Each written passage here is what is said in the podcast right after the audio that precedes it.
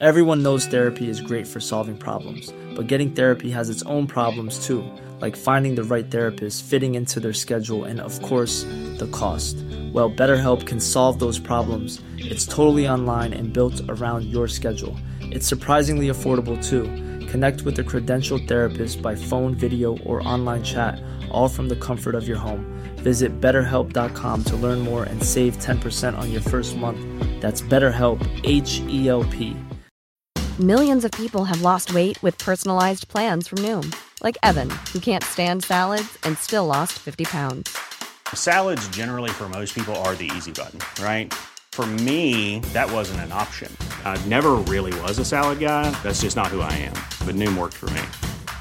Get your personalized plan today at Noom.com. Real Noom user compensated to provide their story. In four weeks, the typical Noom user can expect to lose one to two pounds per week. Individual results may vary. It's that time of the year. Your vacation is coming up. You can already hear the beach waves, feel the warm breeze, relax, and think about work. You really, really want it all to work out while you're away. Monday.com gives you and the team that peace of mind. When all work is on one platform and everyone's in sync, things just flow wherever you are. Tap the banner to go to Monday.com.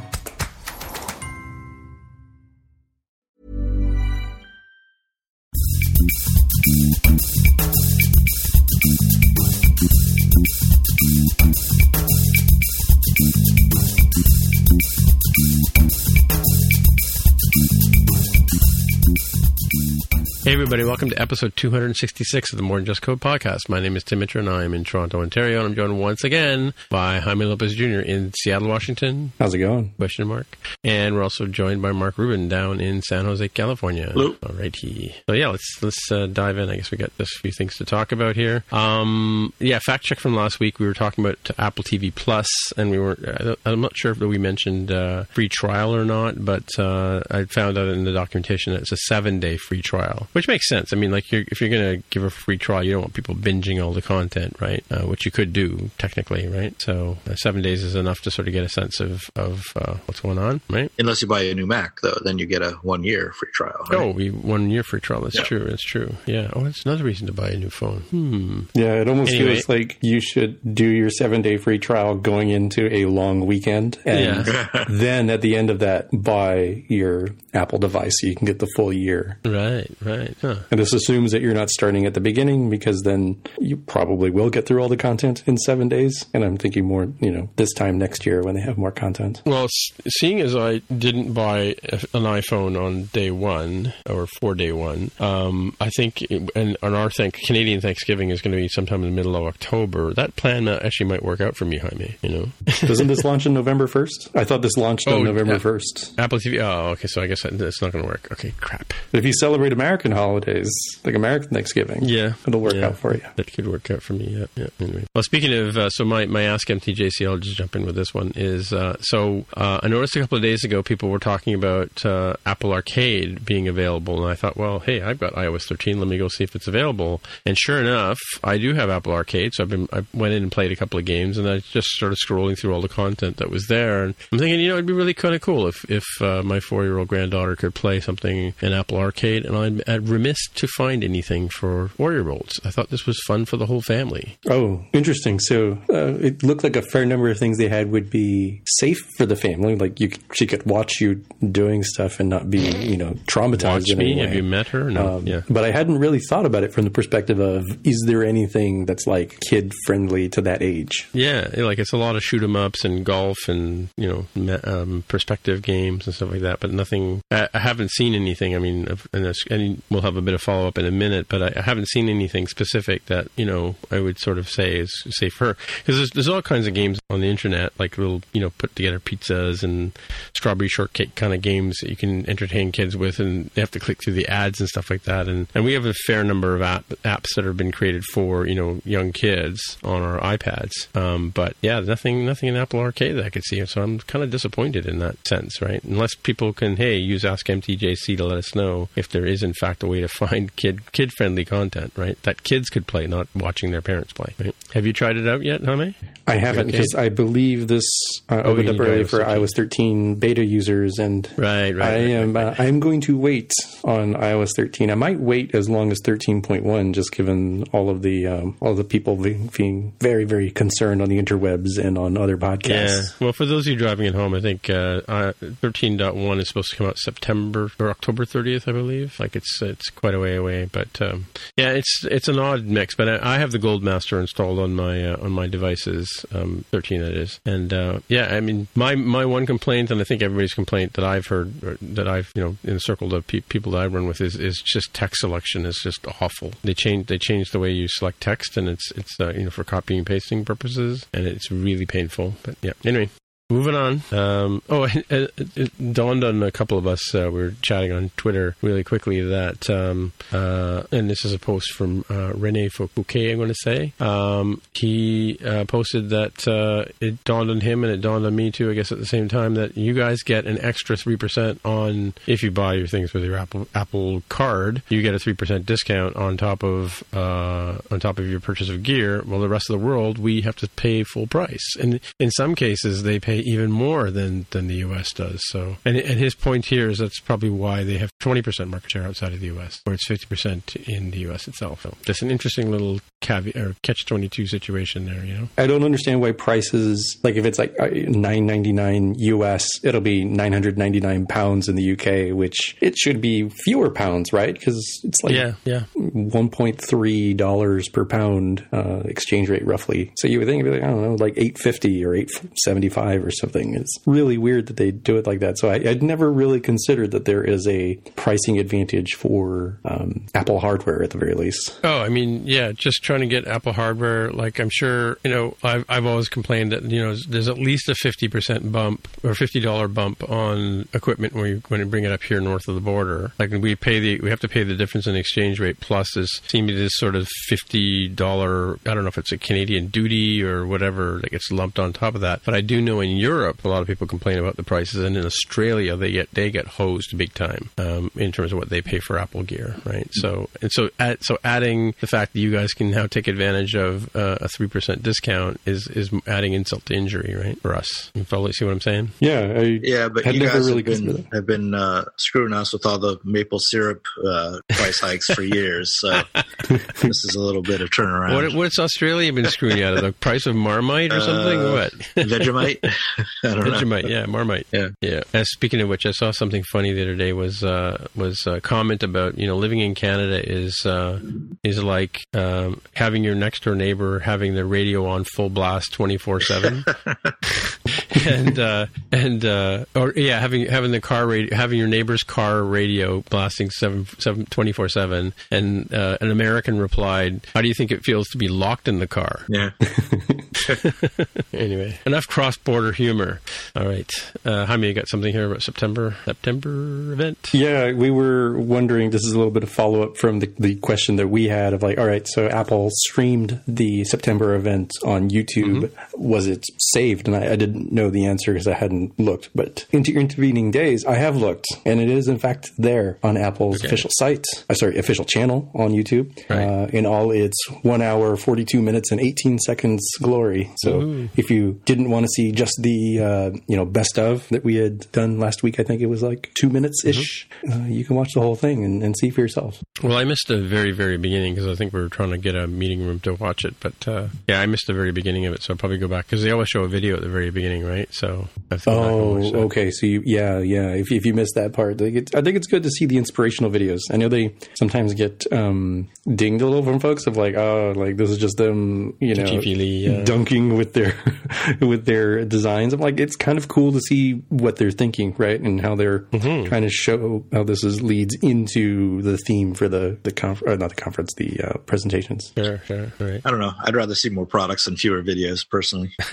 Well, you know, it's, it's no secret that Apple uses that video to set a tone, right, or, or to try and set a tone. Anyway, A- a- and just you know, to follow up on what we were saying last week, uh, I've had a number of people say to me this week that, that the the whole event on the on on the event on the whole was sort of lackluster. It didn't seem to really have a lot of pop to it, right? Yeah. Yeah. Anyway, so what's next time? eh? Which was Yes. which was strange because there was some pretty cool stuff in there. You know, Mhm, the the watch. I thought, well, I mean, I guess we saw some reports that the watch hardware isn't that great, but but there were some cool new features like the always on thing, Mhm. uh, and the phone. I thought was actually pretty nice hardware. So they could have made this thing snap a little more, but That's but didn't. I mean, the midnight green seems to be really popular with people, right? Yeah, yeah. We should have to see what happens with that. Yep. Um, any any news on you guys getting the phone? Have you thought much about it, or I haven't thought about it at all. no? Remy? Phone's not officially out yet, so I can't go to the store and see the phone and the watch. And that's what I'm going to wait for. Oh, you're you're you're want to see it first? Yeah, I'm a tentative of like, you know, I could be convinced if the ceramic watch is, is all I hope it would be, and Yeah. uh, could be convinced of like, yeah, I kind of want the uh,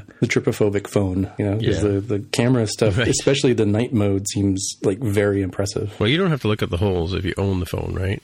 Yes, it's the other the victims, Um, Yeah, victimizing people as they walk about. Yeah, Yeah, well, fortunately for me, the last weekend we had the uh, the Toronto International Film Festival was, was ending, and on Sat on Sunday night, Sunday during the day, they, they have free screenings of the winning films, and it was a really long shot for me to go stand in line for like an hour and a half to see if I could get into the. I got into one show, uh, one one screening, but the second one I wanted to see, um, but it saved me from going to the Apple Store and actually buying a phone, which was good. Um, so even though I didn't get to see the movie, it, did- it did give me a little bit of time to, to be patient about it, and uh, I have since talked to my my provider Rogers to find out what my options are, and actually they're pretty good. I've, I'm in a position where um, I can actually buy the phone outright and just and not have to worry about any sort of commitment, or I can get it financed. They have this this they're doing a similar um, similar to what you guys were doing with uh, with the pay by month kind of thing. Um, it's almost like a car lease where you, you get the phone, you get you know four hundred fifty dollars off the phone, and then you pay you know monthly, and then at the end of the two years you, you basically hand the phone back, right? Which is very similar to like a two year car lease, right? So you can have the phone, you, you know, get it subsidized a little bit, and I think you do end up paying a bit more money than, than you would if you just bought it outright. But saves you having to come up with you know sixteen hundred dollars, you know, plus tax uh, on day one. Anywho, um, what's next, Tommy?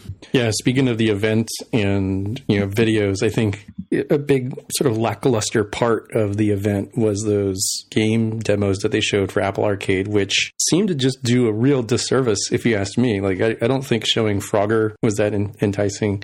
Maybe Shinsekai looked okay. Uh, the other one that was sort of like an anime music instrument sort of thing that seemed cooler. I think if they had just showed this uh, this video, which is in a minute and forty eight seconds, people would have been way more hyped for Apple Arcade. And I've, I've been But- seeing more people talking about Apple Arcade. I was like, oh, it's got cool stuff. It's like, yeah, you didn't know because the event itself didn't really do a good job of selling it to you. Yeah, but they always sort of have those. They always want to have the developer on stage and do a demo. But I thought that they chose the, uh, like you mentioned, Konami, right, is is famous for other less family friendly games. I think they wanted to keep it sort of a, a tone of family friendliness. That's what I how I kind of saw it, right. That's why they showed something goofy like Frogger. So I could see that. But if we were going to go that route, I would have shown Pac-Man. So, oh, Pac-Man's N- Namco. Uh, yeah, I would just scrap Konami and go with Namco. Well, maybe they couldn't couldn't make it to the event or something. But yeah, so is Pac Man in arcade? There's uh, like a f- multiplayer version. I don't know. It was one of those ones I saw. I could have swore I saw it in this preview. Did I see it in this preview? Let's see if I can find it. Sayonara Wild Hearts is the one I was thinking of, by the way. By the way, it's really strange. I would have thought that, that arcade was like an app you downloaded and, and it would sort of be like a little folder or something where the apps would live. But the way it works is you, you sign up for the, the subscription for the for the arcade and then you download each app individually. So they're actually like it just looks like regular apps. Like you, I don't know that you would know any. There's no indication that that's an Apple Arcade app um, once you have it on your device, right? So because I Mm-hmm. downloaded one one game for sure and played around with it for a bit. But And can I- you buy would- those games on their own? No, I don't if you, think so. If They- you don't have the service, no, well, I, oh, I don't know about that. That's a good question. Um, no, because there's a category now. Like if you look on, or, oh, I guess you guys don't have, or I keep forgetting you guys don't have iOS 13 on your phones. But when Well, you go to the. Apple Store, so let's see. Name one of the one of the apps, one of the games. on, I'll check I'm just going to the app. Uh, I'm just going to the App Store right now. One second. While he looks at that, so- I am looking at the playlist of this one minute forty eight second video, and Pac Man Party Royale by Bandai Namco is in there, as is Sonic Racing by Sega,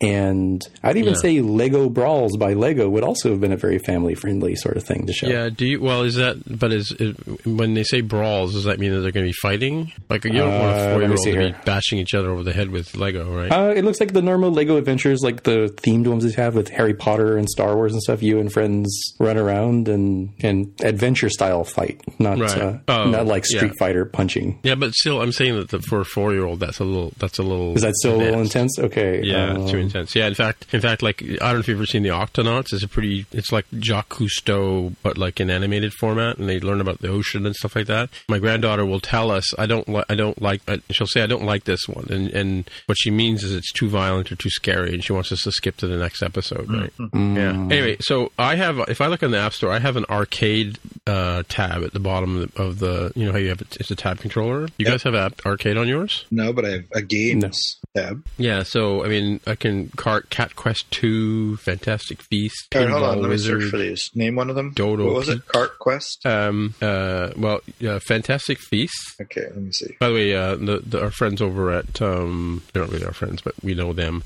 Um, Snowman Productions, the ones who brought out Alto's Adventure, they announced yesterday that they just came out with a with an uh, Apple Arcade app. Did you say Fantastic Feats or Fantastic Beasts? Beasts. All right, that's one. That one's not showing up. How about Dodo Peak, as in Dodo Bird? Yeah, I mean, it might just be that I don't have uh, iOS 13 installed. Yeah. Oh, Well, Dodo the- Peak. the- There's Dodo Peak. Oh, no. Okay, so in the in the description, it actually says um, Apple Arcade, and then underneath it, it says the name of the app. So it says Apple Arcade Dodo Peak. I didn't notice that. Yeah, these are all, these are all designated as Apple Apple Arcade games. Okay, because that wasn't clear that that if you don't have Apple Arcade, you cannot get these games at all. Well, that's what I would have thought, though. I, I, that's that's what I kind of uh, got the impression of that if you wanted to play these games, you had to sign up for Apple Arcade, Yeah. and then you then you only pay one price, right? Mm-hmm, So Yeah, it's it's been confusing to me because I thought they were exclusive to Apple, um, and then I was like, well, this game is coming out on like the Switch, and this game is coming on Xbox, and it's apparently exclusive on mobile, and they don't consider really? the Switch a mobile device in that, so it pretty much just means keeps it off of Android. oh, Um, so so hang on a sec. So these are available on Xbox and and Uh, not other every one of them, but they're. Um, oh gosh, I can't even remember which one I saw that I say, "Hey, wait a minute! I thought that was an Apple Arcade exclusive, but apparently it's not." Right. I mean, there's in the gaming world, there's so many different kinds of exclusives. I thought, oh, maybe it's a timed exclusive, and then after six months, it can be on other platforms. And I had read somewhere, and I apologize, I don't have it handy, that it's mobile exclusive. right, right. But, so but to Mark's uh, point, like it's still kind of confusing. It's like, wait, so are these exclusive to Apple Arcade, or is it the case where you could buy these individually, but you know you're better off purchasing, you know, semi purchasing it through the subscription of Apple Arcade, right? Like, you know, these games might be five dollars each, but well, okay, instead of getting two games at five dollars a piece, I could just pay the once, you know, a month five dollars to get all of these games. Yeah, no, I think I think I my impression was that these games were specifically made to run on the Apple Arcade, like the newsstand used to back in the day, right? Like you had to have the newsstand app, and then any newsstand newsstand apps would run within that within that environment. By the way, real time follow up. Uh, Ryan Cash of um, he's uh, with uh, Snowman Development. Um, the name of the app that they just came out with is Where Cards Fall. So, launches on Thursday. It says. Cool. Let's look at that. There are some, I mean, some interesting looking games, but you you can't judge a, a game by its icon, right? Yeah, you have to look at the videos or whatever. But yeah, I, it, like I would think that like I don't know. It's I'm surprised that Apple doesn't have a sort of categorization of of the style of game. Like you know, uh, I'm not going to play games where people are bashing each other heads with swords and stuff like that, or, or doing drop kicks and stuff. That's not my thing, right? Um, so I, I don't know how how does one find games that one wants to play. Uh, they might be intentionally not doing that because there might not be enough games in some of the categories. Oh, and it might scare people off. right, right. That's true. That's true. Yeah, I think there's an opportunity here where I, look. Here's my strategy. My strategy is I am going to wait, even when you know I get iOS 13. I'm not going to use my free trial until people have already sort of tried things out, and I can see reviews, and I can sort of figure out what fits my personality. Then I'll try those in the free trial, and if I'm really into it, then I might subscribe. Right, right. And since Tim, I think since you're already trying this stuff out, I mean, I think you should absolutely report back on this and make those picks of the week, or you know, give little mini reviews or some of stuff that you end up liking. Sure. Okay. Well, I, I can tell you just I, I just as another more real time follow up. I just did a search for where cards fall, and in the search result window, let me do it again. It actually says in arcade. So, so where's my water? You know, where's my water is in stores. You know, but where's where cards fall? It actually says in arcade. Arcade. So Okay. yeah, so definitely an arcade game. I think if you search for that, you probably find the same thing. What if you can you try search, searching for that name? Mind you, I don't know if, it, if iOS 12 What was it called again? where cards fall. Cards. Yeah, where cards fall. And what do you see when you get Oh, there? I see introducing Apple Arcade. Oh, but can you actually get into it Nope. without? I cannot. I also see an ad for logo for Lego for whatever reason. Well, coming back to the point of this particular section, um, I did watch the video that you put up, Jaime, and, and it does. It, you're right. It does does sort of give a sort of uh, like one of those top ten lists, but I think it's hundred or something like that, or or in a minute or something. Um, gives a quite a quite a, a variety of games. Yet again, nothing I could see that would be kid friendly. I mean, little kid friendly, Yeah, toddler it- friendly. not like Sesame Street level friendly, right? Like a lot of these, I Yeah, think. where's Sesame Street in all this, and where's you know all that kind of stuff, right? Reader Rabbit, where's Reader Rabbit? Anyway, all right. Kevin O'Leary somewhere out there, his ears tingled. Yeah, poor guy. So hard done by. Um, so the next story here I've got is is from The Verge. Uh, it's it's it's it's basically a review in two sections. This is just a review of the iPhone Pro, iPhone 11 Pro, and the iPhone Pro 11 Pro Max. Yeah, um, and they, they do have another review which I don't have linked in here, but I'll find it for the show notes um, of, of just the iPhone 11. Um, but this ha- starts off with a you can it's a big long read if you want. It's a, it's probably it's like uh it's not a two minute read. It's quite a long, in, intense uh, review of the iPhone 11s, 11s with an S. Um, but there's also a video at the top if you want to watch that. And what's interesting about it is is they go through all the the points of uh, what was presented in the talk. They've got the Verge actually has two of these phones. So the the person writing the article, his name is uh, Nilay Patel. He's got a uh, the Max, and uh, another lady in um, New York City uh, is running around with a an iPhone 11 Pro, and so they're comparing uh, photos. They've got side by side comparisons with photos taken with um, these phones and your your regular you know Android phones like your um, they're comparing the uh, the iPhone 10s, uh, the uh, Pixel 3, and the Note 10 in the series of photos. And they got the side by sides with the slider as well. If you read it on, if you read this article on um, your device, you'll get the you won't get the slider obviously, but in, in Safari on the brow, on the Mac, you get the slider. You can slide back and forth between the two. And they talk about you know how how the iPhone Pro is better in uh, in uh, in general in terms of shooting things, in terms of how it handles color and how it maintains blacks and and uh, highlights and that kind of stuff and flesh tones. Um, quite impressive. And uh, the the lady, I'm just scrolling through the article here, lady running to uh, who who who went around um, New York, she was comparing the video capabilities of this phone and other phones. So she simultaneously had uh, the three phones um, uh, running side by side. Um, so obviously, the, their opinion, and I think my opinion too, is that the Pro seems to be more about shooting photography than anything else. Um, one thing that they talked about with in this in this review about is about the battery life and why Apple isn't being specific about the total number of hours or comparing it to um, to the existing devices that are out there in the market now. That you know the 10s and the 10r uh, and those series of phones, and and that is that um, they've used Apple has basically used the data they've got gathered data from people you know, who've allowed them to get the ba- battery usage data. Uh, so they compiled you know typical use uh, cases, and um, they've used a model to extrapolate the difference in what the battery life would be like on these devices. In you know because they obviously aren't out in the wild for people to really try out. Um, so yeah, it's really tough to sort of compare you know with what Apple's saying like the five hour. Oh, this one has five hours more. This one has four hours more um, because it, it's not really a real world you know test or real world measurement. So that's uh, one thing that's, that uh, they talk about in the article being tough to reproduce. But um, yeah, like that. So that's uh, it's a, it's a good read um, or a good video if you want to watch a 17 minute long video. Uh, probably would take you about that long to read this article. Um, I started with the article myself, and then I found out that they had a video I could watch later. But uh, yeah, good good review of uh, of what's going on with the iPhone uh, Pro 11 Pros, and um, I mean it says right on the on the uh, on the lead in article. It doesn't say this on the on the title of the article, or maybe it does. Yeah, it says the iPhone Pro uh, says the battery life is real. So the, the two of the, the two reviewers did agree that the the batteries are battery do last way longer than the existing phones that are on the market now. I skimmed through it because it was pretty long, uh, but yeah, I thought it was a pretty good summary. I haven't had time to read it in depth though. hmm Yeah, I mean, like like for me, I just sat down, just sat back and watched the video after I realized it was there. But yeah, I, I read most of it on the streetcar on the way to work one day.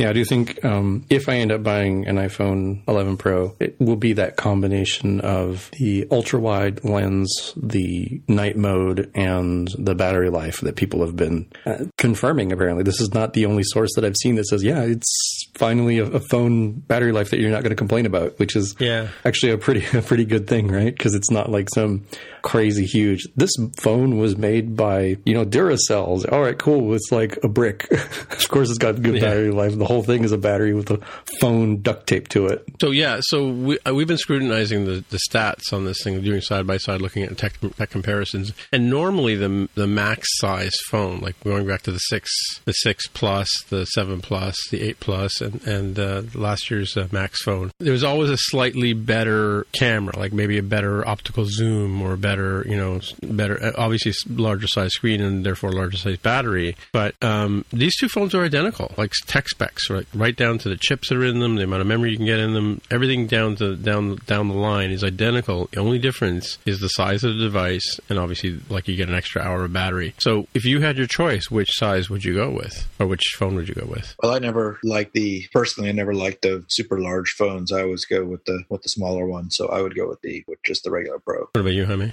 I had a plus and loved the large screen size, hated the lack of pocketability. Um, I've gotten really used to the iPhone 10 size, so I lean, without having seen these in person, I lean towards getting the regular 11 Pro because it's probably, you know, the closest in size to my iPhone 10, but Yeah, might want to see what that Max looks like and if Apple will let me put it in my pocket without feeling like I'm stealing so I can see how it feels. Um, I might go with the larger size if it, you know, having removed the forehead and chin for in, in favor of the notch, maybe it's got just enough extra screen size without being stupidly large like the Plus was. Yeah. Well, I can tell you, we have we have all of these phones. We don't have the, the new phones, but we have all the pluses and and the smaller phones, like the at work. We have like several models of them, and between the three of them, I mean, they're all they're, they're relatively the same size. The only difference is the pluses, the, the old pluses, the, the six plus and, and seven plus, are ridiculously large compared to the smaller the smaller size phone, right?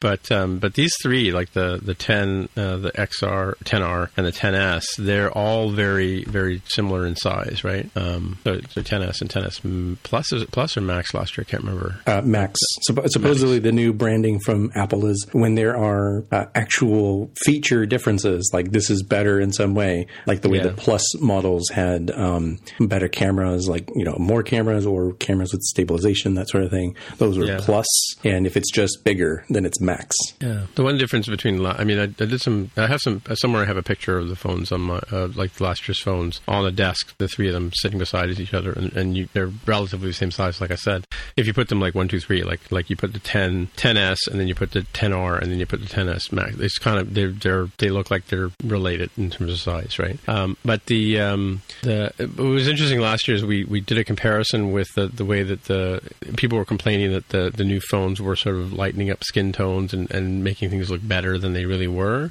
And it, these phones do so, something similar to that. They're calling it Super HDR, I believe, right, or something like that. Uh, Ultra HDR. I think it's Super HDR. Um, and the in the article, they explain that the the camera actually takes three photos before you actually hit the shutter, like three sort of um, um, for exposure, right? And then and then of course it takes one overexposed shot, and then it puts puts the three together or puts the, all the images together to give you the best combination, in Apple's opinion, doing air quotes, uh, of what what the shot should be. So that's why you get good um, blacks and you get good highlights and that kind of stuff in, in your in your HDR shots that you're doing. So, yeah, good article. Definitely definitely recommend digging into it and have a look at it. All right, so move on to the next article. Um, this this one we spotted in the Toronto Star, but I've got a link here from the New York Times. So what this one is is does Apple skip tip does Apple tip the scales in favor of its own apps? And and it's been found out through Sensor Tower's research I think over the last year or so or maybe more that um, now that now that just sort of that ad advertising game that's in the in the um, in the App Store when you're doing a search uh, there, the results were surprising that um, most of the time if you search for an app an Apple resu- an Apple created app would come up first. And before you got to the competitors other Apple apps would come up in in the search results as well, right? So it's and they, they have a sort of um, a graphic. It's really interesting on, on the, the article here. I hadn't looked at it on, on the Mac just before the show, but uh, that you know they kind of uh, go through the scroll through the results and they show that like if you if you had searched in 2018 for podcasts, you would get like um, an app, uh, for instance, and then you would get uh, Apple Podcasts, and then you would get the Compass, and you get Find My Friends, and you get Apple Tips, and you get Apple TV, and you get Apple Watch, and you get Files, then you get iTunes Store, and you get Home, and you get Apple Books, Reminders, Apple News, Contacts, video menus, and then you get the actual apps that are related to podcasts, like the podcast app, audio Apple audiobooks, um, you know, and so on and so forth, tune in radio and that kind of stuff, right? I see the premise. I see that they mm-hmm. they could be um, sort of juicing their own stuff to try to promote. That's that's certainly the angle that the New York Times is taking. Like, oh, look, they're they're you know doing antitrusty type things and and pushing their stuff in unfair. Given how bad Apple has been historically with search and especially App Store search, mm-hmm. I kind of think the Occam's razor model says no, Apple just screwed up because they're bad at this. Yeah, and somebody yeah. put you yeah. know select star from Apple, and that's why you have stupid things like Compass and Home and Watch showing up when clearly something related to podcast. It, this looks like literally every Apple app that you could download. Yeah, I, I to be honest with you, I don't. I, yeah, you're right. I don't give Apple that much credit when it comes to App Store searches because it's been a dismal experience right from the get go. Um, I think that I think that yeah, you're right. I think that that this is just um, something going wrong, and then and then um, in the article they talk about you know once they discovered it, an engineer went in and made a change to the to the algorithm, and, and it seemed to fix things. Um, I think if if I read it correctly. Yeah. Um, and, and actually, one thing that's kind of interesting reading between the lines is if you scroll down about halfway through the article, actually towards the bottom of the article, there's a yeah. chart of share of keywords for which Apple apps have ranked first. Yeah. So what this is all about, and it's showing the uh, the effect of the algorithm change. Well, mm-hmm. before the algorithm change, the share of keywords for which Apple apps have ranked first was only about 1.4 percent. Mm-hmm. Now, granted, it's it's up from the 0.4 percent or 0.5 percent that it was before, but it's right. up to 1.4 percent, and now it's down to 1.2 percent. These are tiny, tiny changes. Right, so right. even if this is true, it's kind of a, a, uh, tempest in a teacup, to quote our British friends. Yeah, I mean, they've quoted uh, Eddy Cue and, and Phil Schiller a couple times in this article, and you know, uh, Mr. Cue says we make mistakes all the time, right? So, yeah. um, and it could have been there was one example that they talked about where um, something came up. Oh, when the Apple Wallet came out, when the Apple Card came out. I mean, a couple of things. One is that they were they were pushing the Apple Card hard, and if they're doing that, then people might have gone in, you know, and searched for, Search for, for Apple yeah. Card, and and that would like you you were teasing me last a couple of weeks ago about uh, clicking on um,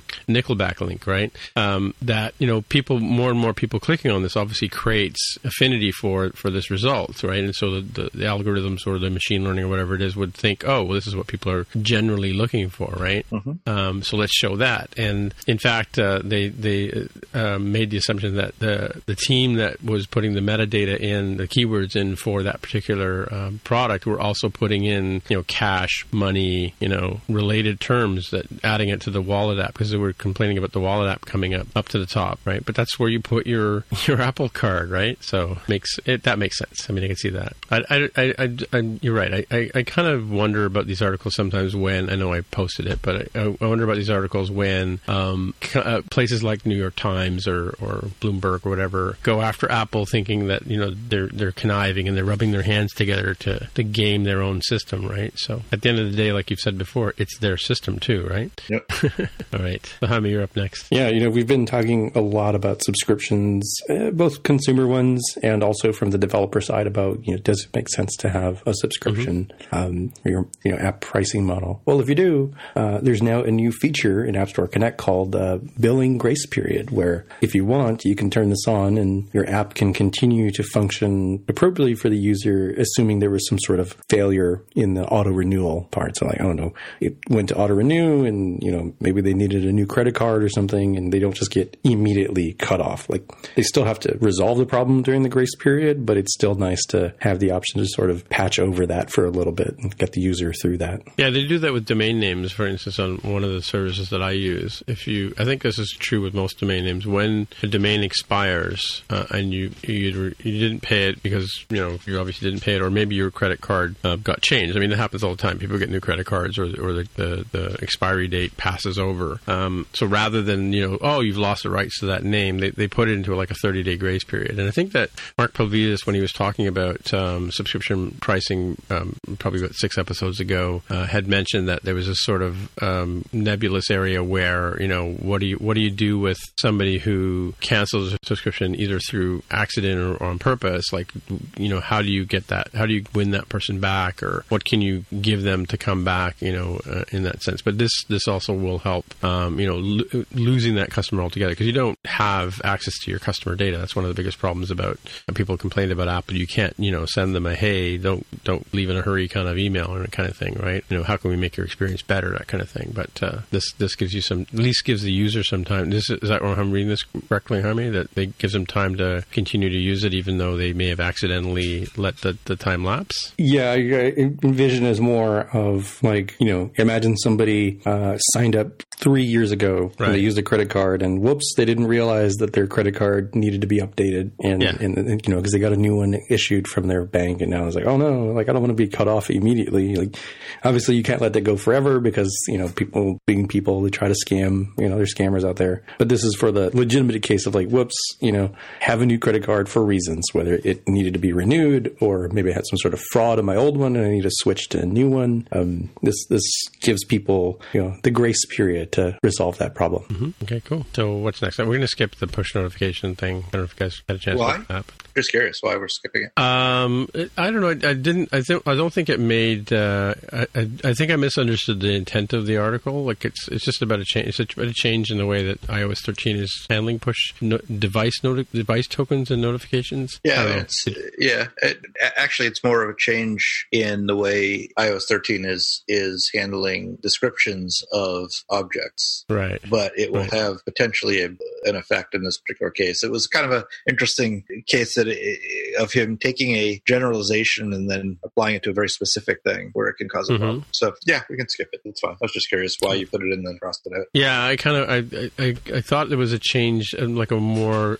more. I mean, maybe I just didn't understand it, but I thought there was more specific example of, of, of this change and what it means for people. Yeah, and when I kind there, went, there was no, yeah, there was no change in push notifications. That's the funny thing right, about the article. Right. Yeah, yeah, yeah, yeah, yeah. So I was kind of that's what flagged me my attention because yep. one of the things I'm aware of, and as I started going through it, and like you know, I'm, I'm kind of wondering why he wanted to log what was in the description and and, mm. and his point about the fact in you know Swift three and iOS ten you could put little people's faces in here and all that kind of stuff, right? So yeah, yeah. it's interesting though. I was I was when I was walking down the street, um, I had uh, voiceover on because I, I you know don't want to look at my phone when I'm listening reading an article. I didn't know there's a woman's face with no hair.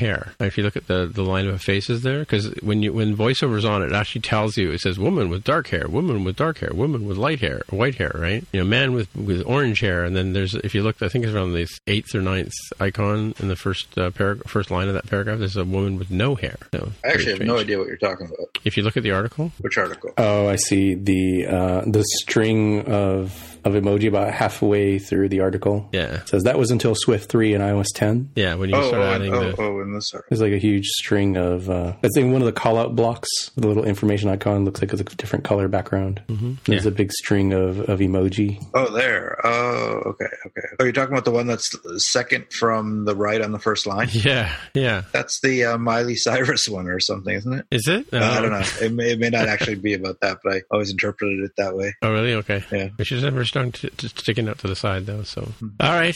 I mean, what do you got first next? Yeah, this one was. I was a little worried because it's almost too inside baseball, but then I mm-hmm. thought about it as a sort of experiment around what does app pricing look like. Right. So the Pocket Cast app, which, as a reminder, was purchased like a year ago or something, I think, by a consortium of NPR, WNYC Studios, and WBEZ Chicago, mm-hmm. uh, public radio organizations. They're changing from a one-time fee of three ninety nine to buy the um, Android or iOS apps. Mm-hmm. To I guess it would be a, subscri- a freemium with a subscription fee mm-hmm. option. So everything that you would normally expect from a podcast app would be free, and what goes under the subscription is for power users that can pay ninety nine cents a month or ten dollars a year for access to the desktop apps, cloud storage of their own audio and video files, and exclusive app icons and themes.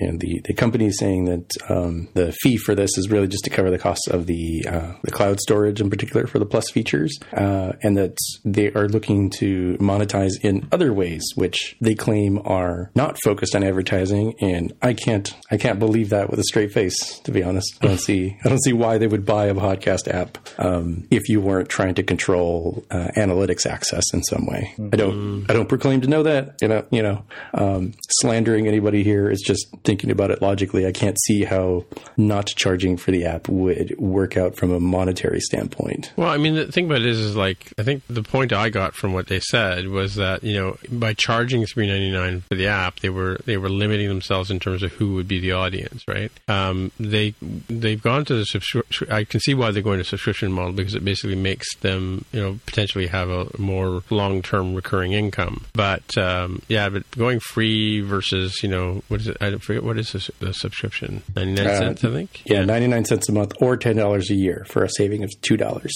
Right, right. I mean, if you're a fan of the app, I guess I guess you could do that. But um, I think I do know somebody who used to be on this podcast who uses this app. But um, hmm. yeah, I just thought it was it was interesting. It's like it's not a natural model. Like normally, I would think for subscriptions of this sort of app, it would be uh, you know premium users get access to special content. Yeah, from, early content or something like that. Yeah, yeah, yeah. Early release content. You're right. Yeah, yeah that's that's a pretty common model with with podcasting. At least that's what I've read in other apps that have done this, like um, Castro. Is that one charged? I forget. I, I think so. I, it's hard for me to know because I've sort of stuck it out with uh, Overcast all these years after starting with uh, Downcast way way back when when I first started listening to podcasts. Yeah. Did you did you buy Overcast outright, or are you on a subscription plan?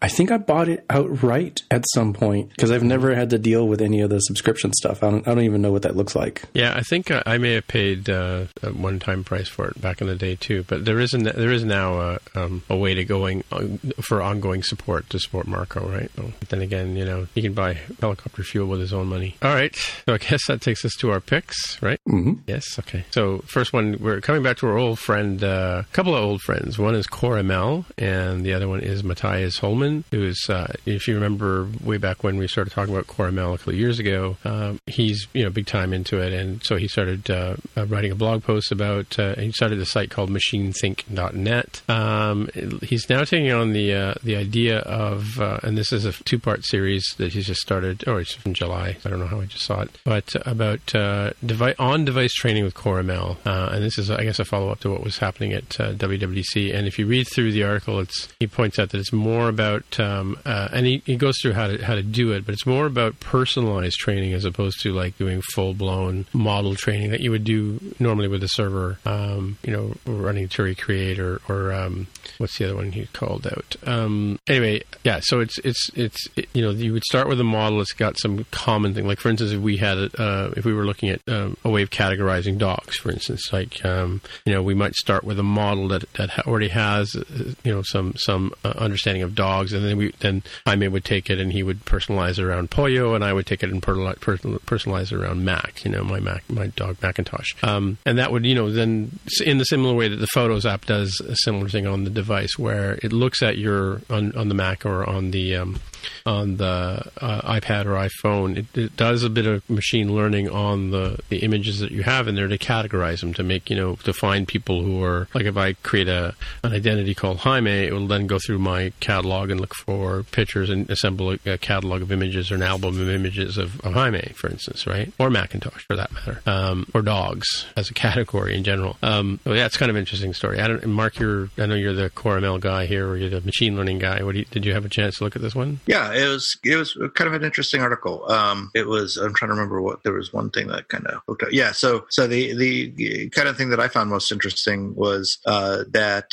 the new training is is actually not using CreateML. Uh, it's mm-hmm. actually it actually uses a variant of or something inside CoreML to do the training and is completely independent independent of a model that you might create with CreateML, which of course is the version that you run on on your Macintosh to to train your models. So yeah, it's kind of a nice article. Yeah. So if you're interested in machine learning or you want to just brush up and uh, catch up on it and maybe play around with it, give it a shot too. I think that uh, he also points out at the bottom of the um, article that uh, he's got a link to. Oh, he's got uh, the other uh, three parts here are, are linked at the bottom. There's a an article from August, and another one from September on CoreML, or sorry, on device training with CoreML. Um, but he also he's also one of the contributors, I believe, to the machine learning uh, book from the Ray Wenderlich folks, um, which is machine learning on, by tutorials. And I think that one's out already, right? That's from a couple of years, last year or the year before. So yeah, interesting. I learned about I learned all about push notifications from Matthijs back in the day. So from one of his articles, I, I clipped it and saved it. So like you know, because things change over time, right? It's always I always go and sign my stuff with the steps he provided back in the day. Right. My next pick is from James Thompson, and uh,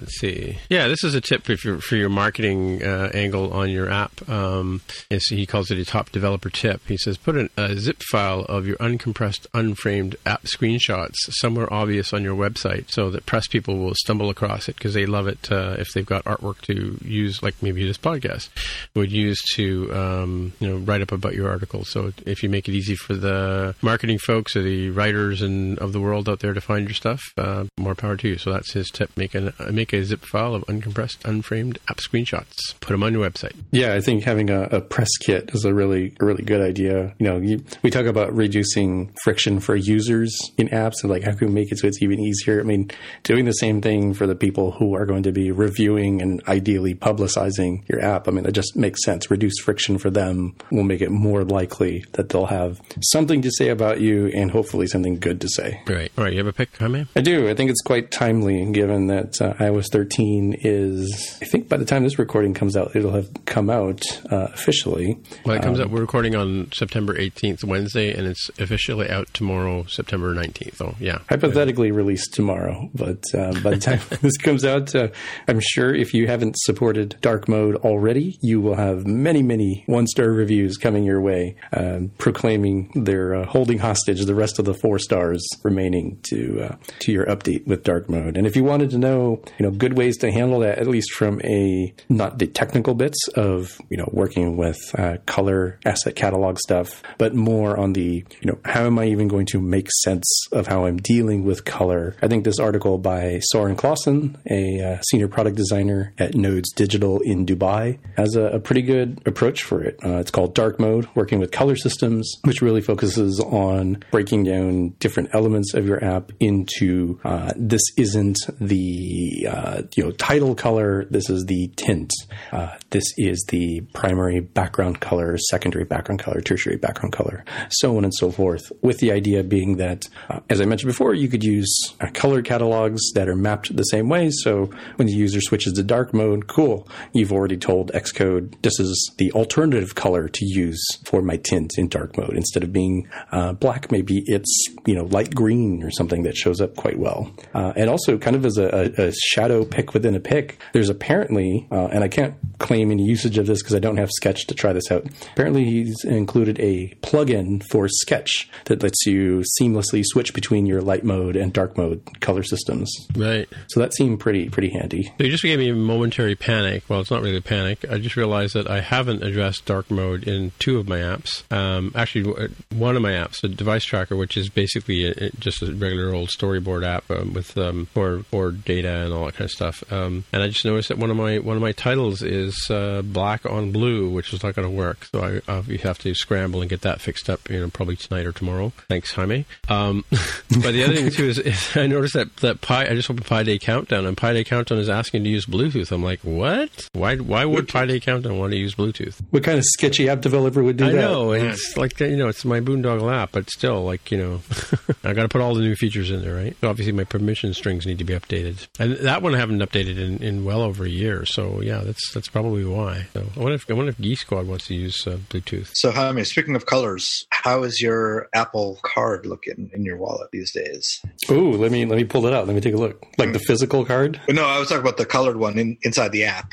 Oh, but, I just paid my bill, so it's probably all clear now. So that would be a nice feature request to make it show you what it looks. Oh no, actually, I bought a couple of things. So predominantly blue with a little smattering of orange orange. Hmm. Mine is uh, I've got orange. Most of the bottom half of it is, is orange. The left side is kind of green. Uh, along the top edge, uh, the middle is kind of blue. I've got pink along the right edge, and there's actually a little bit of white in the upper right corner for some reason. I've got lots of different colors. Hmm. But I have been keeping my card in my wallet, and I have not noticed any discoloration yet. Is that a leather wallet? It is a leather wallet. Yes. Really? Yeah. Yeah. yeah. Wonder why they would. Why they? Why? How would they even test that or even know that was a problem? Well, because probably they were keeping it in their wallets and saw it change color.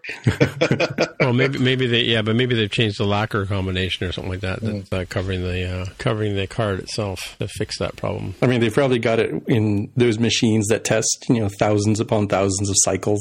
Yeah. You know, in this case, they've got it like in a wallet or an alternative in just denim jeans on like the fake butt thing that keeps sitting up and down on the couch. Mm-hmm, mm-hmm. You know that sort of thing. Right, right, right. Ho. All right. Well, I guess that's it for another week. So, hey, Jaime, if people want to get in touch with you, how would you do that? I'm on Twitter as at Dev with a hair. All right, Mark. If people want to get in touch with you, I'm at Mark R at smapsoft.com. All right, and I'm Tim Mitra, T I M M I T R A. On the Twitter machine as well, you'll find me. And so, until next time, we'll say bye-bye. Bye. Bye. Goodbye. This has been another episode of the More Than Just Code podcast. If you want to find out more about the podcast or see the episode show notes, visit the More Than Just Code website at mtjc.fm. You can get in touch with us on the website or follow us on Twitter at mtjc underscore podcast. If you have feedback or questions, send us a tweet with the hashtag AskMTJC. If you like the show, please consider recommending us to a friend, writing a review on iTunes, or pledging any amount at patreon.com slash mtjc. You can find out details on how to help us out on the website mtjc.fm slash sponsor us. Now stick around for the after show, and thanks for listening, and we'll see you next time.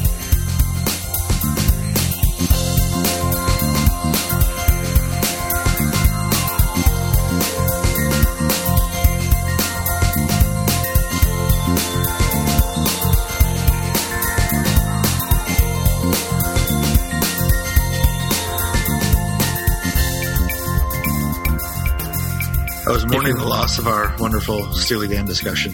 Yeah, well, I think Jaime, Jaime, Jaime must have caught part of it. Yeah, I'll I'll, uh, I'll, throw up the tracks from uh, from this if I don't remind me, and I'll I'll throw it up if it doesn't show up there when I upload my stuff. Yeah. By the way, speaking of mourning losses, did you hear about Ric Ocasek? Yeah, yeah, it's yeah. a shame. Suddenly, just uh, was it seventy? I think he was relatively young. Seventy is not relatively young. People used to like you know people used to die in their sixties. You know, so yeah, but these days, by modern yeah, standards, for, for yeah. I, I, get your point, Tim. That like for for his era, uh, not too young, but then yeah. To Mark's point, in the modern era, like usually people have better medical technology now, and they can yeah, yeah, yeah. last a lot longer. But it, there's have been a lot of folks. Uh, Cokie Roberts. Um, I swear somebody else died oh, fairly recently. Cokie Roberts died. I didn't hear about that. Yeah. And who's he? She. She's a newscaster. she? Oh, oh yeah, yeah, yeah. I did see something about that. But she wasn't too old, was she? Like I think she was in her seventies right? as well. Oh, was she? Relatively okay, okay. So how would I how would I know who she is if I if I was if I knew who she was? Like, was she still working or? I don't know. It's probably like me, where you were like, I know the name. Why do I know? And then they do the sort of eulogy stuff, and like, oh, yeah. okay, that's why I know that person. Okay, and so how do you know her from TV? she was a, news, a newscasting is what I had guessed. Yeah. On ABC, NBC, throw me a bone here. One of know? those. One of those networks. Okay, one of those networks. Yeah, I don't remember her at all. So yeah. all I know is Irv Weinstein on Channel Seven, WKBW in Buffalo, New York. Mm. You know, I've watched enough, you know, Golden Girls episodes in my life that it probably also came through that route as well as like an offhanded comment that was very timely really? for that period. Yeah, Golden Girls. Yeah, yeah. Like, you know how nowadays the uh, all the kids, all the cool kids are really into Frasier. Sorry, not Frasier. Uh, Friends and mm-hmm. um, Seinfeld. Uh, yeah, for yeah. mysterious reasons, even though these shows came out when they were like babies. Uh, very similar thing for my era, where when I was in college, uh, Golden Girls and The Price is Right was really hot. Yeah, for us it was uh, Cheers, I think. Because used to, used to play Cheers on the TV in the back of the caf- or the coffee house at uh, in university. You know, I almost got to sit in a friend's, cou- friend's couch and have a selfie taken. Jonathan and I were at the Fan Expo a couple of weeks ago, like in yeah middle of August, and uh, he said, "Oh, look, it's the friend's couch. You can have your, your picture." And I, I thought about it for a second, but I didn't do it. You know, they had like the, like the you know like the couch from the from the coffee shop. Yeah, the Central Perk show. Uh, yeah, Central Perk uh, yeah, coffee yeah. shop. Yeah, people were taking you know having pictures of themselves taken in the couch, but yeah, it's a weird weird thing. It was like a booth with nothing in it but a couch, right? So I guess it's because his friends is coming over to Netflix or something like that. Uh, big, I think uh, it's returning to NBC Universal for Peacock. Oh, is that what it is? Okay, okay. No, I don't know. The the, mm. the rights are all crazy. What's Peacock? That is the streaming service that NBC Universal is. Oh is no way! With. Yeah, huh. and I think it is getting. I might be confusing this in HBO Max. One of the two is getting The Big Bang Theory, which is very confusing since that debuts on CBS. Wait, isn't The Big Bang Theory on all the time for you guys? It it, it basically is in syndication, even though the show has yeah. ended. But uh, it will continue to stream on a yeah. channel that's not uh, its own it's not CBS All Access, which is interesting. I don't know if it's our comedy network, but one of our networks here, it's pretty much twenty four seven um, Big Bang Theory, right? Like you can, you know, you just want to have some mindless television on in the background and just flip over to that channel, right? So I think that's why people like this sort of stuff. It's you know, it's it's good quality. You can watch it, but it can also be um, harmless comfort food in the background. And it, supposedly it was north of 180 million for the five year exclusive yeah. rights for starting in in 2021 for Netflix to have Seinfeld. Yeah, well, when Mark, Mark and I were kids, it would would have been Gilligan's Island, Leave It to Beaver, The Flintstones, Brady Bunch, Brady Bunch. Yeah, well, were they in syndication? I can't remember. Yeah, Brady Bunch. oh, Bunch. yeah, I used to watch them all the time. Yeah, and but Gilligan's Island was on forever and ever and ever and ever. Yeah, I was actually watching a Baywatch rerun, and they had uh, Mary Ann and, and uh, Bob Denver mm. on playing Gilligan. One of the, one of the guys got hit on the head with a coconut or something like that, and, and uh, which of course was a typical Gilligan's that Island. Every other episode. no, but this, this is in Baywatch. This is no, I, I, know, I, never I watched, but I never watched Baywatch. But every you know, like the guy gets hit in the head, and then he imagines he's on the. He wakes up, he's on an island with Gilligan and Mary Ann, or Gilligan, yeah, and, yeah. Uh, yeah Gilligan yeah. and Mary Ann. Yeah, it must have been post post Hasselhoff because he wasn't on the show, so hmm. I don't know if that's such a thing. And and I just, I just want to mention to Jaime just before uh, we get into things. I was watching um, just before the show here, and I and I ended up taping it's like, like a it for afterwards. But an episode of Voyager where Janeway and Tuvok and um, what's her name, Alana. What's the name of the girl? Um, the uh, Klingon woman, half Klingon, B'Elanna? half human, B'Elanna. Mm-hmm. She they they become they get um, they voluntarily get uh, assimilated by the Borg to spread some virus. Oh yeah, yeah. I, I, vaguely remember that episode. It's a two-parter, right? Two-parter. Mm-hmm. It's like uh, Unimatrix Zero or something, probably. Yeah, Unip- Unimatrix Zero. Yeah, is, is that the yeah. is that the episode? Yeah, yeah, yeah, yeah. Where she she uh, seven in her mind goes off and joins these other people, these other Borg people who found a way out of the collective, right? And so Janeway goes to plant the virus and whatever, right? Interesting. And they've got the they, they some other act- actors playing the uh, the Borg Queen. So anyway, that's your your Spock cast uh, catch up for the week. wait, wait, wait. I, I, missed something. Why? What? What were you just? Oh, I watching I, it, or, I, it, or I don't think I ever saw the complete episode before, right? So. Oh, I see. Yeah, so there's a lot of there's a lot of Voyager that I I think I like the, the last maybe seventh eighth uh, seventh and eighth season or no I guess there's only seven seasons right the fifth and sixth season I just stopped I lost interest and stopped watching it so that's when all the, the cool stuff started happening. Is that it?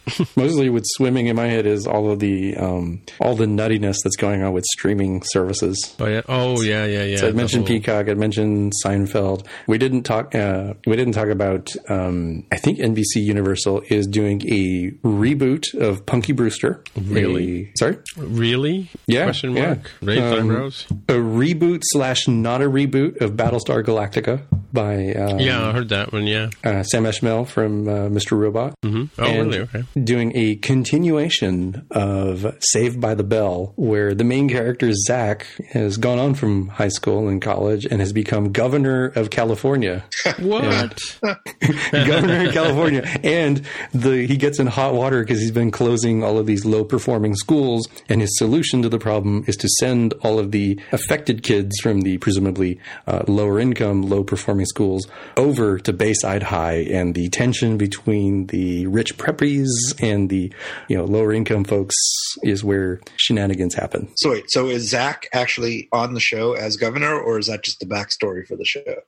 I don't know. the The information I saw didn't show like is he still around? You know, I, I don't know. I need, I need to look him up. Hmm. You also hear they're bringing back. They want to do a reboot of Princess Bride. Why? That's right. That's just not good. Yeah, that's why? A dumb that's thing. Every, that's inconceivable, right? Yeah. yeah. apparently, I guess they want to go back and redo that one, drive it into the ground. Oh, so to answer Mark's question, despite his character being mentioned in the log line, he's not actually confirmed to be returning for the show, although they report that he's in talks. Uh-huh. Um, however, Mario Lopez and Elizabeth Berkley are going to be, they are confirmed to return as AC Slater and Jesse Spano. Mm. Will debut on NBC Universal's new streaming service Peacock. Was it Mario on that show? Yeah, Mario Lopez. Yeah, your brother from another mother. I never actually looked up to see what he is. I, I, suspect he's probably Puerto Rican. Let me take a look. Oh, let's see. How have you guys ever heard of Degrassi Junior High? Um, I've heard of the next gen one with um, um, Drake? Yeah, yeah, yeah, um, yeah. Because Degrassi Junior High used to be a show that was on a while ago, and then uh, but now the some of the kids that were on the show are now teachers at the at the school. And Kevin Smith's a huge fan of it, and, and I actually just live like one street over from me is Degrassi Street, you know, kind of like uh, in the neighborhood. But it started out as a TV show called Degrassi Street, which is which is about a young, bunch of younger kids, and then they go to junior high and so on and so forth. Yeah, but now it's called Degrassi Next, the Next Generation, or something like that. Oh, uh, Mario Lopez is of Mexican American heritage. Well, see, I didn't know that. He could be your cousin. You never even knew it. Not even that far away in in San Diego, California. Hmm. Who knows? Maybe your long lost cousin. Could be. I start asking people, see how we're related to these folks. Better start doing their, your DNA tests and stuff, right? No, that that would should, should be like the selling point, right? Like, how far away am I from this celebrity? Should really be the, the selling point for these. Hmm. Hmm. Yes, sir, Bob. Hey, it's Paige DeSorbo from Giggly Squad. High quality fashion without the price tag. Say hello to Quince. I'm snagging high-end essentials like cozy cashmere sweaters, sleek leather jackets, fine jewelry, and so much more. With Quince being 50 to 80% less than similar brands. And they partner with factories that prioritize safe, ethical, and responsible manufacturing. I love that. Luxury quality within reach. Go to quince.com slash style to get free shipping and 365 day returns on your next order. Quince.com slash style. Imagine the softest sheets you've ever felt. Now imagine them getting even softer over time. That's what you'll feel with Bowl and Branch's organic cotton sheets. In a recent customer survey, 96% replied that Bowl and Branch sheets get softer with every wash. Start getting your best night's sleep in these sheets that get softer and softer for years to come. Try their sheets with a 30-night guarantee. Plus, get 15% off your first order at bowlandbranch.com. Code BUTTERY. Exclusions apply. See site for details.